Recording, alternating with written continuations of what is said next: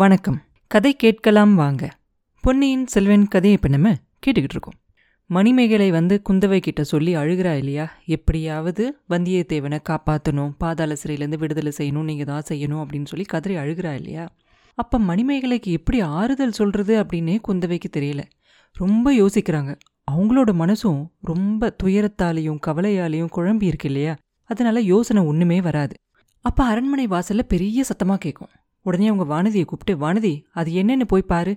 சக்கரவர்த்தியோட மனநிலைமையும் அவரோட உடல் நிலைமையும் கூட இந்த ஜனங்க மறந்துடுறாங்க. எப்படி சத்தம் போடுறாங்க பாரு அப்படின்னு சொல்லுவாங்க.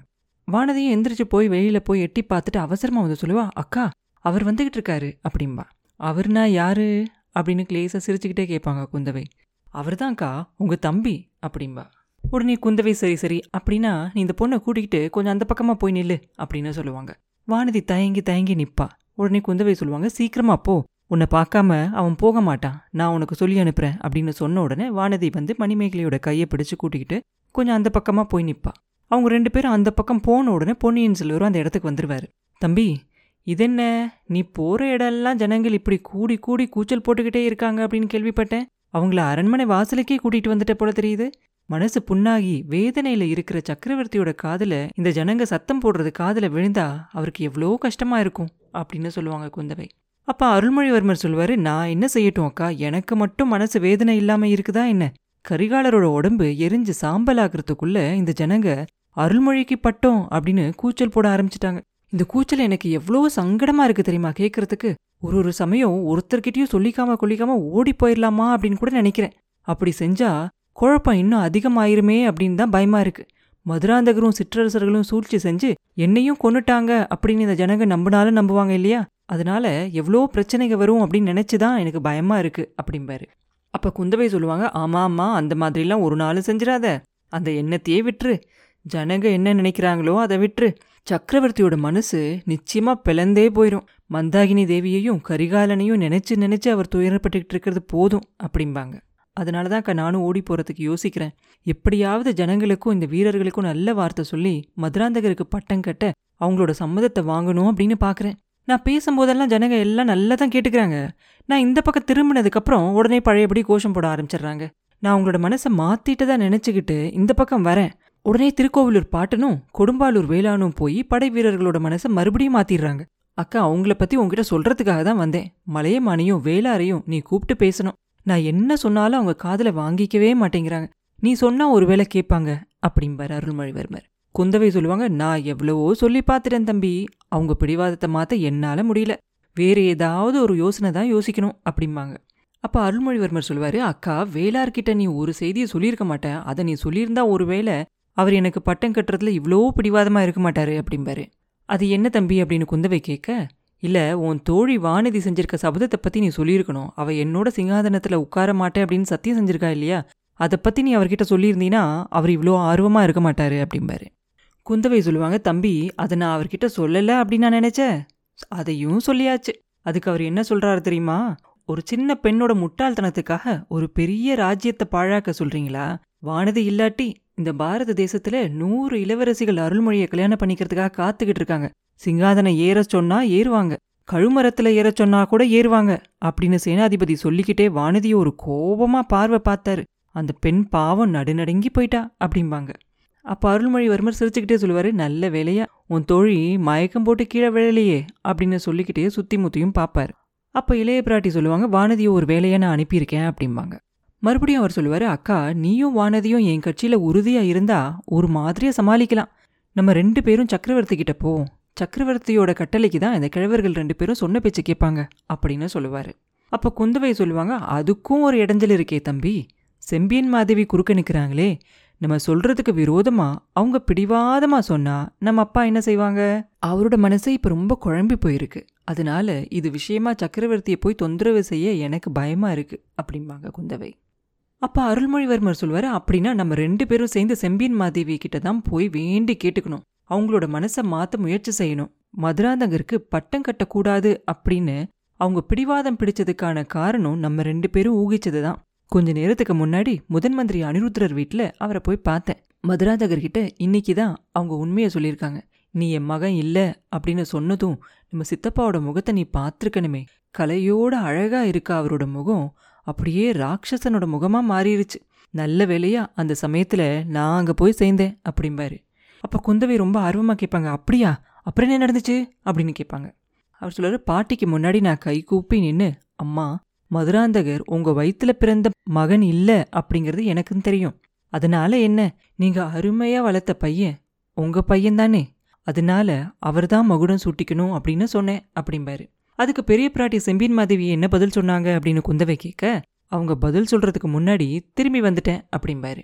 குந்தவை சொல்லுவாங்க தம்பி மதுராந்தகர் செம்பியன் மாதேவியோட பையன் இல்லாட்டியும் வேற வகையில அவருக்கு சோழ சிம்மாசனம் உரிமை உண்டு அப்படின்னு நீ சொல்லலையா? அவர் நம்ம அப்பாவோட பையன் உன்னோட அண்ணன் அப்படிங்கறத நீ சொல்லலையா? அப்படின்னு கேட்பாங்க. சொல்லல அப்படின்னு சொல்லுவாரு. அதுக்கு குந்தவை கேட்பாங்க ஏன் சொல்லல? அதனால நம்ம அப்பாக்கு கெட்ட பேர் வந்துரும் அப்படிங்கறதுனால நீ சொல்லலையா? இல்ல பின்னால சொல்லிக்கலாம் அப்படின்னு நினைச்சியா? அப்படின்னு கேட்பாங்க. அதுக்கு அவர் சொல்லுவார் இல்லக்கா நீயும் நானும் இவ்வளோ நாளாக அதை பற்றி வச்சிருந்த நம்பிக்கைக்கு ஆதாரமே இல்லை அப்படின்னு தெரிஞ்சுக்கிட்டேன். அதனால தான் அதை பற்றி நான் யார்கிட்டயும் எதுவும் சொல்லலை அப்படிம்பாரு. குந்தவை கேட்பாங்க அது எப்படி? அப்படின்னு கேட்பாங்க. அதுக்கு அவர் சொல்லுவார் அக்கா முதன் மந்திரி அனிருத்ரருக்கு அந்த செய்தியெல்லாம் நல்லா தெரிஞ்சிருக்கு.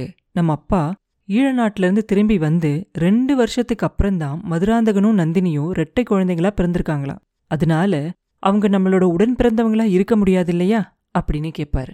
அப்போ குந்தவை கொஞ்ச நேரம் யோசிச்சுட்டு சொல்லுவாங்க அருள்மொழி இது தெரிஞ்சுமா நீ மதுராந்தகனுக்கு பட்டத்தை கொடுக்கறதுக்கு விரும்புகிற அப்படின்னு கேட்பாங்க. அவர் சொல்லுவார் ஆமாக்கா எப்படியும் மதுராந்தகர் மந்தாகினி தேவியோட வயித்துல பிறந்த பையன். செம்பியன் மாதேவி எடுத்து வளர்த்த பையன். எனக்கோ ராஜ்யம் ஆள்றதுல கொஞ்சம் கூட ஆசை கிடையாது. உன் தோழி வானதிக்கும் சிங்காதனம் ஏற விருப்பம் அப்படிம்பாரு. அவர் இப்படி சொல்லிக்கிட்டு இருக்கும்போதே குந்தவை சொல்லுவாங்க தம்பி ராம கதையில பரதர் நமக்கு கிடைச்ச ராஜ்யத்தை வேண்டாம் அப்படின்னு சொல்லி ராமரை கூட்டிட்டு வர போனாரு. குஹன் இதை தெரிஞ்சதும் ஆயிரம் ராமர் உனக்கு இணையாக மாட்டாரு அப்படின்னு சொன்னானா. ஆயிரம் பரதர்கள் உனக்கு இணையாக மாட்டாங்க அப்படின்னு சோழ நாட்டு மக்கள் சொல்ல போறாங்க அப்படின்னு சொல்லுவாங்க. அப்ப அருள்மொழிவர்மர் சொல்லுவாரு அவங்க என்ன வேணும்னாலும் சொல்லட்டும்க்கா. இப்ப என்னை விட்டா எனக்கு போதும் அப்படின்னு இருக்கு. கடைசியா நான் ஒரு யோசனை கண்டுபிடிச்சிருக்கேன். அது மனசுக்குள்ளேயே வச்சிருக்கேன். அதை பத்தி உங்களோட அபிப்பிராயத்தை நான் தெரிஞ்சுக்கணும்னு நினைக்கிறேன் அப்படிம்பாரு. அது என்ன யோசனை தம்பி? அப்படின்னு குந்தவை கேட்க குழந்தைக்கு பக்கத்தில் பழுவேட்டரர்கள்லாம் பட திரட்டி சேர்த்து வச்சிருக்காங்க அப்படிங்கிறது உனக்கு தெரியும் இல்லையா? அப்படின்னு கேட்பாரு. குந்தவை சொல்லுவாங்க அது எனக்கு நல்லா தெரியும். இன்னும் நிறைய சிற்றரசர்கள் வந்து அவங்களோட சேர்ந்துக்கிட்டு இருக்காங்க அப்படிங்கிறதும் எனக்கு தெரியும். ஆனால் அது ரொம்ப சின்ன படை அப்படின்னு கேள்விப்பட்டேன். நம்ம பாட்டனும் வேளாரும் இங்கே வச்சிருக்க படையோட போனால் மூணே முக்கால் மணி நேரத்தில் அந்த படையையே அழிச்சிருவாங்க அப்படின்னு சொல்லிக்கிறாங்களே அப்படின்னு சொல்லுவாங்க குந்தவை. அப்போ அருள்மொழிவர்மர் சொல்லுவார் அப்படி ஒன்றும் நடக்காமல் இருக்கிறதுக்கு தான் நான் ஒரு யோசனை செஞ்சுருக்கேன் அக்கா. ஒருத்தருக்கும் தெரியாம நான் மட்டும் ஒரு குதிரை மேலே ஏறிக்கிட்டு போய் பழுவேட்டரர்கிட்ட என்னை ஒப்படைச்சிடுறேன். அவங்க என்னை சிறைப்படுத்திடுவாங்க. அதுக்கப்புறம் நம்ம பாட்ட மலையம்மானும் சேனாதிபதி பெரிய வேளாரும் ஒன்றும் செய்ய முடியாது இல்லையா அப்படின்னு கேட்பாரு குந்தவை அப்படியே மூக்குல விரல் வச்சு அதிசயப்பட்ட மாதிரி பண்ணிக்கிட்டு அற்புதமான யோசனை தம்பி. ஆனா அதுலயும் ஒரு சின்ன ஆபத்து இருக்கே அப்படின்னு சொல்லுவாங்க. அது என்னக்கா? அப்படின்னு அவர் கேட்க நீ பழுவேட்டரர்கள் திரட்டுற படைக்கிட்ட போனதும் அந்த படையில இருக்க வீரர்களெல்லாம் என்ன செய்வாங்க தெரியுமா? அருள்மொழிவர்மர் வாழ்க பொன்னியின் செல்வருக்கே பட்டம் அப்படின்னு சத்தம் போட ஆரம்பிச்சிருவாங்க. உன்னை சிறைப்படுத்துறதுக்கு பதிலாக பழுவேட்டரர்களை பிடிச்சு சிறையில் வச்சாலும் வச்சிருவாங்க அப்படிம்பா. இதை கேட்ட உடனே அருள்மொழிவர்மருக்கு ஒரு நிமிஷம் அப்படியே ஆச்சரியமாக போயிடும் ஆமாம் அந்த மாதிரி ஆபத்து வரலாம் அப்படின்னு எனக்கு தெரியாமல் போயிருச்சே. நல்ல வேலையா நீங்கள் என்னை எச்சரிக்கை செஞ்சீங்க. இந்த தஞ்சாவூர் கோட்டைக்குள்ளே மாறு வேஷம் போட்டுக்கிட்டு வந்த மாதிரி அங்கேயும் நான் மாறு வேஷம் போட்டுக்கிட்டு போனேன் அப்படின்னு கேட்பாரு அதுக்கு அவங்க சொல்லுவாங்க என்னதான் மாறு வேஷம் போட்டுக்கிட்டு நீ போனாலும் எவ்வளோ நேரம் உண்மை தெரியாமல் இருக்கும் தம்பி. ஒருத்தருக்கு தெரிஞ்சா போதுமே. ஒரு மணி நேரத்துக்கெல்லாம் எல்லாருக்கும் தெரிஞ்சிருமே. அக்கம் பக்கத்துல இருக்க ஜனங்க எல்லாம் சேர்ந்து வந்து கூடி போயிருவாங்களே அங்கேயே அப்படின்னு சொல்லுவாங்க குந்தவை. அருள்மொழிவர்மரோட முகமே அப்படியே சுருங்கி போயிடும் அக்கா பின்ன என்னதான் செய்யலான்னு சொல்றீங்க? இந்த உலகத்துல எதுக்காக நான் பிறந்தேன்? மத்தவங்களுக்கு தொல்லு கொடுக்கறதுக்காகவா? காவிரியில் நான் விழுந்தப்பவே முழுகி செத்து போயிருக்க கூடாதா? அப்படின்னு சொல்லுவாரு. அப்ப குந்தவை சொல்லுவாங்க தம்பி யார் கண்டாங்க? ஜோசியர்களும் ரேகை சாஸ்திரிகளும் சொன்னதெல்லாம் உண்மைதானோ என்னமோ? நீ வேண்டாம் அப்படின்னு தள்ளினாலும் ராஜ்யலக்ஷ்மி உன்னை வந்தே சேருவா போல தெரியுது. நீ பிறந்த வேலை அப்படி இருக்கு அப்படின்னு சொல்லுவாங்க. குந்தவை அப்படி சொன்ன உடனே அருள்மொழிவர்மர் சொல்லுவார் அக்கா நீங்களும் நம்ம பாட்டை மலையம்மானோட சேர்ந்துட்டீங்களா? உங்கள் மனசும் மாறிடுச்சா என்ன? அப்படின்னு கேட்பார் அப்போ குந்தவை மறுபடியும் சொல்லுவாங்க பாட்டன் சொன்னதால என் மனசு ஒன்றும் மாறல தம்பி. ஆனால் அண்ணன் கரிகாலனோட ஓலையால கொஞ்சம் என் மனசும் மாறிதான் இருக்கு. அவன் கண்ட கனவு எல்லாத்தையும் நீ காரியத்தில் நிறைவேற்றுவ அப்படின்னு எழுதியிருக்கான். அதை படித்ததும் அப்படின்னு சொல்லும்போதே குந்துவையோட கண்ணிலிருந்து கண்ணீர் வந்து அவங்க குரலெல்லாம் தழுதழுத்து போயிடும் பொன்னியின் செல்வர் ஆதித்த கரிகாலனோட ஓலையை வாங்கி வேகமாக படிப்பார். அவரோட கண்கள்ல இருந்தும் அப்படியே கண்ணீர் வழியும். ஓலையை படித்து முடிச்சதும் குந்தவை சொல்லுவாங்க தம்பி நீ என்ன நினச்சிக்கிட்டாலும் சரிதான். என் மனசில் உள்ளதை சொல்லிடுறேன். மதுராந்தகனும் நந்தினியும் நம்ம சோழ குலத்தை சேர்ந்தவங்க இல்லை அப்படின்னு தெரிஞ்சதுக்கு அப்புறமா என் மனசு ஒரு மாதிரி நிம்மதியாயிருச்சு. சோழ குலத்துல பிறக்காத ஒருத்தனை சோழ சிங்காதனை ஏற செய்யறதுல எனக்கு விருப்பம் இல்லை செம்பியன் மாதேவி கிட்டையும் மந்தாகினி தேவி கிட்டையும் எனக்கு எவ்வளோ பக்தி இருந்தாலும் அவ்வளோ தூரம் விட்டு கொடுக்க என்னால முடியல. மதுராந்தகனுக்கு பட்டம் கட்டுறத இனி ஒரு நிமிஷமும் என்னால சகிச்சுக்கவே முடியாது அப்படின்னு சொல்லிடுவாங்க அப்ப அருள்மொழிவர்மர் சொல்லுவாரு அக்கா இது என்ன சொல்றீங்க? செம்பியன் மாதேவி முன்னாலேயும் அனிருத்தரர் முன்னாலேயும் மதுராந்தகன் முன்னாலேயும் எனக்கு பட்டம் வேண்டாம் அப்படின்னு சொல்லிட்டு வந்தேன். ஆயிரம் ஆயிரம் போர் வீரர்கள் முன்னாடியும் மகாஜனங்கள் முன்னாடியும் அப்படிதான் சொல்லிட்டு வந்திருக்கேன். இப்ப ஏன் வார்த்தையை மீற சொல்றீங்களா? அப்படின்னு கேட்பாரு அப்ப குந்தவை சொல்லுவாங்க தம்பி உனக்கும் எனக்கும் நம்ம குலதெய்வமான துர்கா பரமேஸ்வரி தான் வழிகாட்டணும். உனக்கு என்ன யோசனை சொல்றது அப்படின்னே எனக்கு தெளிவா தெரியல. ஆதித்த கரிகாலன் என் வார்த்தையை கேட்டிருந்தா இந்த மாதிரி நிலைமையே ஏற்பட்டிருக்காது. அந்த மகா வீரனுக்கு இந்த கதியா நேர்ந்திருக்கணும் அப்படின்னு சொல்லி குந்தவை புலம்ப ஆரம்பிச்சிருவாங்க. அப்போ அருள்மொழிவர்மர் கேட்பார் இந்த ஓலையை உங்களுக்கு எப்படி கிடைச்சிச்சுக்கா? யார் கொண்டு வந்து கொடுத்தாங்க? எப்போ உங்கள் கைக்கு வந்தது? இதை பற்றி ஏன் என்கிட்ட முன்னாடியே சொல்லலை? அப்படின்னு சொல்லி கேட்பாரு அப்போ அவங்க சொல்லுவாங்க கொஞ்ச நேரத்துக்கு முன்னாடி தான் என்கிட்ட வந்துச்சு. சம்பூரையரோட மக மணிமேகலை தான் கொண்டு வந்து கொடுத்தா அப்படின்னு சொல்லுவாங்க. அப்போ அருள்மொழிவர்மர் சொல்லுவார் மணிமேகலையை பற்றி நானும் கேள்விப்பட்டிருக்கேன். அவகிட்ட இந்த ஓலை எப்படி வந்துச்சா? அப்படின்னு கேட்பார் அவளே இருக்கா தம்பி. நீயே நேரில் கேட்டு தெரிஞ்சுக்கோ. அவள் பேச்ச எவ்வளோ தூரம் நம்புறது? அப்படின்னே எனக்கு தெரியல அப்படின்னு சொல்லுவாங்க இளைய பிராட்டி. அருள்மொழிவர்மர் உள்ளே வந்த உடனே மணிமேகலையை கூப்பிட்டு அவன் முன்னாடி நிறுத்தி வந்தியத்தேவனை பற்றி பேச்சு எடுக்கலாம் அப்படின்னு சொல்லி இளைய பிராட்டி நினச்சிருப்பாங்க. ஆனால் அதுக்கான சந்தர்ப்பம் சரியாக அமைஞ்சதுக்கப்புறம் பேசலாம் அப்படின்னு சொல்லி காத்துக்கிட்டு இருப்பாங்க. இப்போ அதுக்கான சந்தர்ப்பம் வந்துருச்சு அப்படின்னு சொல்லி நினச்சிக்கிட்டு குந்தவை கொஞ்சம் தள்ளி போய் நின்றுட்டு இருக்காங்க இல்லையா? அவங்க ரெண்டு பேரையும் வர சொல்லி வானதியை கூப்பிட்டு அந்த பொண்ணையும் கூட்டிகிட்டு வர சொல்லி சொல்லுவாங்க. மணிமேகலை வரும்போதே கண்ணில் கண்ணீரோட ரொம்ப சோகமான முகத்தோடு வருவா. இதை பார்த்த பொன்னியின் செல்வன் அவள் அவ்வளோ சோகமாக இருக்கிறதுக்கு காரணம் இருக்குது அப்படின்னு நினைப்பாரு. தம்பி இந்த பெண் தான் மணிமேகலை. ஓலையை இவ தான் கொண்டு வந்தா. இது எப்படி இவகிட்ட வந்துச்சு அப்படிங்கிறத நீயே கேட்டுக்கோ அப்படிம்பாங்க குந்தவை. உடனே அவரும் மணிமேகலையை பார்த்து சகோதரி எங்க அண்ணன் கடைசியா எழுதின ஓலையை நீ கொண்டு வந்து பத்திரமா ஒப்படைச்சிருக்க. இதுக்காக உன்கிட்ட நாங்க என்னைக்கும் நன்றியோட இருப்போம் அப்படின்னு சொல்லிட்டு அதுக்கு மேல அவர் பேச ஆரம்பிக்கிறதுக்கு முன்னாடி மணிமேகலை திடீர்னு ஓடி வந்து அவர் முன்னாடி கீழே விழுந்து கும்பிடுவா இளவரசே பொன்னியின் செல்வா நீங்க இப்ப சொன்ன வார்த்தை சத்தியமா? என்கிட்ட நீங்க நன்றி செலுத்துறது உண்மையானா? அப்படின்னு சொல்லும் போதே அவளுக்கு ரொம்ப அழுக வந்துடும் அதுக்கு மேல அவளால எதுவுமே பேச முடியாது. விம்மி விம்மி அழுக ஆரம்பிச்சிருவா.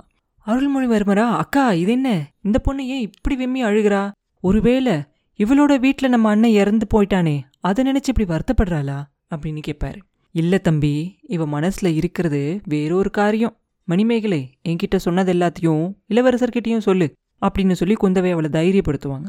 அப்ப மணிமேகலை அழுதுகிட்டே சொல்லுவா ஐயா உங்க அண்ணனை கொன்ன பாவி நான் தான் என்ன பாதாள சிறையில போட்டுட்டு அவரை விடுதலை செய்ங்க அப்படின்னு சொல்லுவா.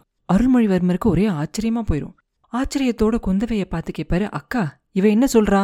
இந்த பெண்ணுக்கு பைத்தியம் பிடிச்சிருச்சா என்ன? அப்படின்னு கேட்பாரு அதுக்கு குந்தவை சொல்லுவாங்க இவளுக்கு இன்னும் பைத்தியம் பிடிக்கல தம்பி. ஆனா சீக்கிரத்துல வல்லத்தை இளவரசர பாதாள சிறையிலேருந்து விடுதலை செய்யாட்டி இவளுக்கு பைத்தியம் பிடிச்சாலும் பிடிச்சிரும் அப்படிம்பாங்க. அப்பா அருள்மொழிவர்மருக்கு இன்னும் கொஞ்சம் ஆச்சரியமாயிரும். என்ன? என்ன யார் பாதாள சிறையில் இருக்காங்க? அப்படின்னு கேட்பாரு ஈழ நாட்டுக்கு நான் ஓலை கொடுத்து அனுப்பினேன்ல வானர் குலத்து வீரர். அவரை அடியோட மறந்துட்டியா என்ன தம்பி? அப்படின்னு குந்தவை கேட்க அருள்மொழிவர்மருக்கு ஏதோ ஒரு பெரிய கனவுலேருந்து முழிச்சு அப்போதான் இந்த உலகத்துக்கு வந்த மாதிரி தெரியும். தஞ்சாவூர் கோட்டைக்குள்ளே அவர் வந்ததுலேருந்து ஒன்று பின்னாடி ஒன்று நடந்த எல்லா சம்பவங்களையும் அவரோட கவனம் முழுசும் செலுத்தியிருப்பார். கரிகாலரோட மரண செய்தி வந்ததுக்கப்புறமா சோழ சிங்காதனத்தில் மதுராந்தகரை ஏற்ற வைக்கணும் அப்படிங்கிறத பற்றியே யோசிச்சதால வேற எதையுமே அவர் யோசிக்காம விட்டிருப்பாரு. வந்தியத்தேவனை பத்தி உண்மையிலேயே அவர் மறந்தே போயிருப்பார். இப்ப அவன் பேரை கேட்டதும் ஒரு துள்ளு துள்ளி யாரு? என்னோட அருமை நண்பர் வந்தியத்தேவரா? பாதாள சிறையிலையா இருக்காரு? எதுக்காக? யார் அவரை சிறையில் அடிச்சாங்க? அப்படின்னு கேட்பாரு மணிமேகலை சொன்ன விவரங்கள் எல்லாத்தையும் குந்தவையும் அவருக்கு எடுத்து சொல்லுவாங்க. எல்லாத்தையும் கேட்டுக்கிட்டு இருந்த பொன்னியின் செல்வன் அக்கா என்ன மாதிரி ஒரு நன்றி கெட்டவன் யாருமே இருக்க முடியாது. வானர் குலத்து வீரரை பத்தி நான் விசாரிக்காமலே இருந்துட்டேனே. அது ஏன் குற்றம்தான்? அவரை பாதாள சிறையில் அடைக்க துணிஞ்சவங்க என்னை விட பெரிய குற்றவாளிகள். நம்ம அண்ணன் கிட்ட அவருக்கு எவ்வளோ பக்தி உண்டு அப்படிங்கிறது எனக்கு தெரியும். கரிகாலரோட மரணத்துக்கு அவரை பொறுப்பாளியாக்க துணிஞ்சவங்க யாரு?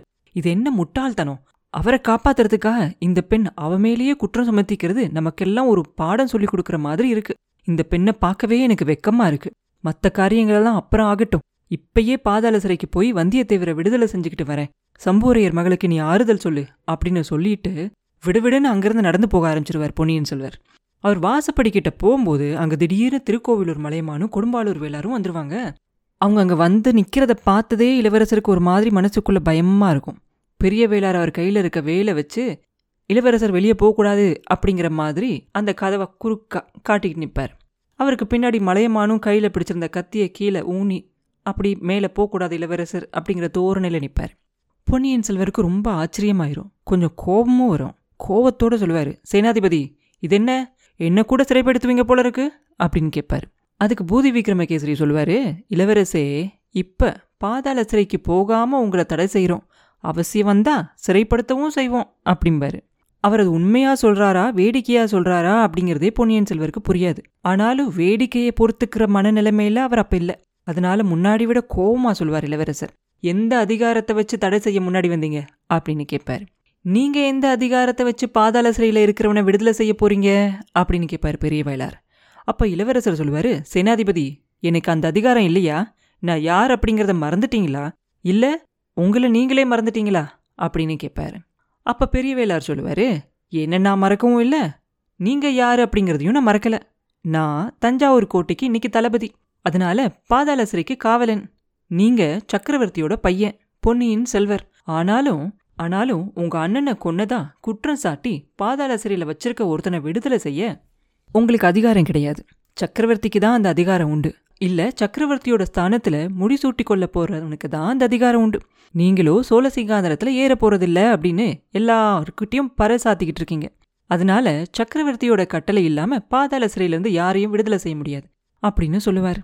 அப்ப மலையமான்னு சொல்லுவாரு. குழந்தை வேளார் சொல்றது உண்மையான வார்த்தை. சின்ன பழுவேட்டரையன் ஓடி போனதால பெரிய வேளாரை தான் தஞ்சாவூர் கோட்டைக்கு தளபதியா சக்கரவர்த்தி வச்சிருக்காரு. அதனால பாதாள சிறையிலிருந்து யாரையும் விடுதலை செய்ய உனக்கு அதிகாரம் இல்லை அப்படின்னு சொல்லுவாரு. பொன்னியின் செல்வர் அவருக்கு என்ன பதில் சொல்றது அப்படின்னு தெரியாம மௌனமா நிற்பார் மணிமேகலையோட விம்மல் சத்தம் மட்டும் அந்த அறையில கேட்டுக்கிட்டே இருக்கும். அப்புறம் என்ன நடந்துச்சு அப்படிங்கிறத அடுத்த பதிவில் பார்ப்போம். மீண்டும் உங்களை அடுத்த பதிவில் சந்திக்கும் வரை உங்களிடமிருந்து விடைபெறுவது உண்ணாமலை பாபு. நன்றி.